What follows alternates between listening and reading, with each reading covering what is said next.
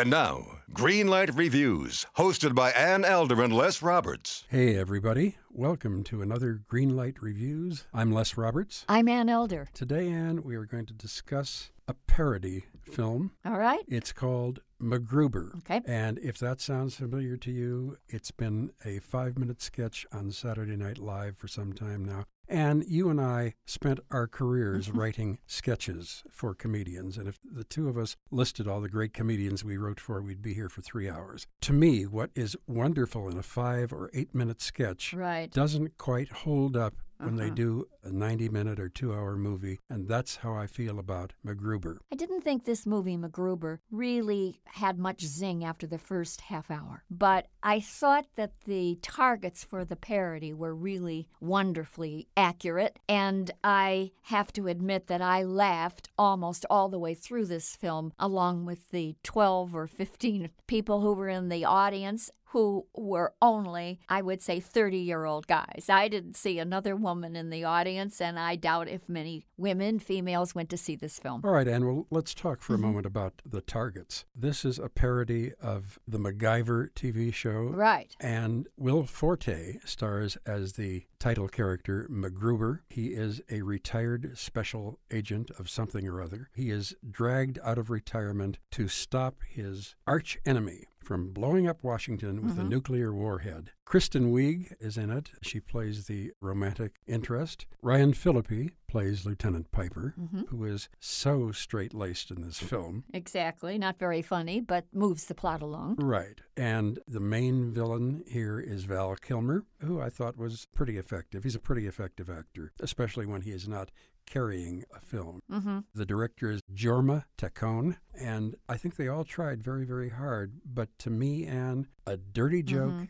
is a dirty joke. Right. Well, you know, I'm not a big fan of scatological humor either, Les. But I have to say that I thought that the fact that they were playing MacGruber here as a witless, arrogant, stupid, clueless guy who would do absolutely anything to get the job done, and that's pretty much the target of the entire satire here, that they were looking to put up on the screen the MacGyver character, and he was that kind of a guy in the real life television series. That's he would do anything to save his country. He was all full of himself and full of patriotism to the point where it was ad nauseum. Of course, he used to use weapons like paper clips and rubber bands Yeah, and yeah, like that. of know. course. So, I mean, they really were able to skewer that stuff really well. So I thought that when they got into the nudity and the raunchy humor, that sort of went along with the fact that he would do anything as this special agent guy to get the job done. If it involved some public nudity, so be it. I mean, I found the movie to be the kind of forbidden comedy that usually I really don't like, and I always say it's a guy's movie, and that's fine. But for me, I thought that the spoof here was really good, and I'm quite a sucker, I have to admit, for movies that take on television series. Like I remember Betty Thomas's version of a Very Brady Christmas or a Very Brady movie,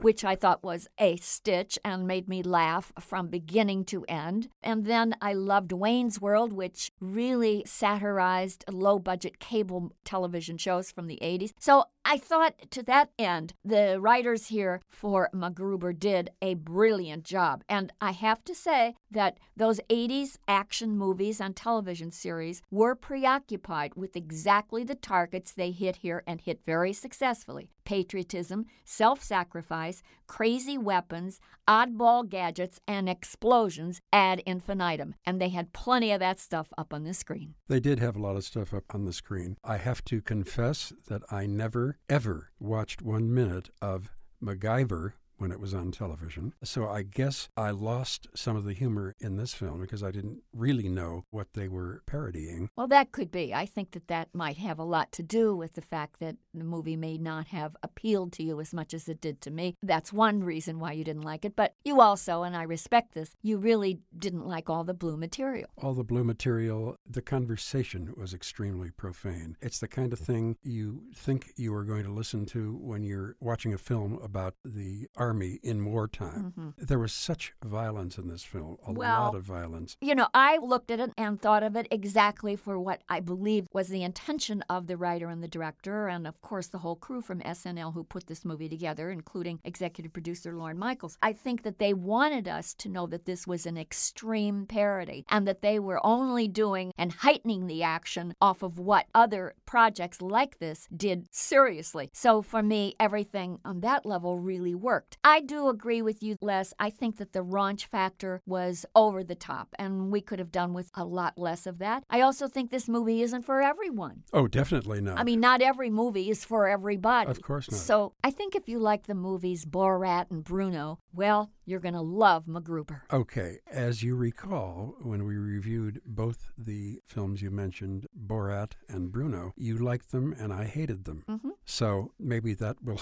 give you an idea of how I felt about this film. Will Forte, I think, is funny on occasion on Saturday Night Live. He's all right. I don't think he's likable in the sense of Will Ferrell, for example, but I think, again, MacGyver's character was supposed to be kind of a dreary guy, not much of a twinkle in his eye, and I think Will Forte is perfect casting. Well, maybe so. I did like Kristen Wiig playing Vicky St. Elmo. I thought she was the funniest thing in the film because virtually everything that she says, she sings. Yeah, she's a frustrated songwriter and special forces agent. right. Interesting combination. Now, poor Ryan Phillippe, and he looked so bored. He mm-hmm. looked like he didn't want to be on this film at all. Well, I think too, none of the supporting characters in a movie like MacGruber are going to have the same kind of screen time that MacGruber and Vicky St. Elmo are going to get because they just don't have the comic ear of the writers. Their presence is there merely to service the story and the plot. So it was a good payday, but not a good artistic day for Powers Boothe and for Ryan Phillippe and for Val Kilmer. Well, that's very true. So I'd like to see a movie with all three of those guys together doing something better because I disliked this film so much, and I'm giving it a red light. Sorry about that. Okay, well, I said that dull action heroes should be on the alert because this parody is spot on. MacGruber is in the neighborhood, guys, if that's the kind of part that you're playing, and he's going to parody you immediately. I thought that this movie is not for everyone. I think it's uh, not for a raunchy, sensitive crowd. So I'm going to have to give this SNL extended sketch, MacGruber, a yellow light. Okay, a red light from me and a yellow light from Ann for MacGruber, directed by Jorma Taccone and Right. starring Will Forte and Kristen Wiig. Right. All right, I hope we will agree on a better film and give it a better colored light next time. Until that time, I'm Les Roberts. I'm Ann Elder. and Greenlight Reviews is rooting for us to get together and see a movie that we all like the next time we go to the movies. Hello, and welcome to Novel Conversations, a podcast about the world's greatest stories. I'm your host, Frank Lavallo, and for each episode of Novel Conversations, I talk to two readers about one book. And together, we summarize the story for you. We introduce you to the characters, we tell you what happens to them, and we read from the book along the way. So if you love hearing a good story, you're in the right place. Our ninth season is coming this fall. Tune in to hear from some of the all time great authors Charles Dickens, Jules Verne, F. Scott Fitzgerald, and more. Subscribe to Novel Conversations wherever you listen to podcasts.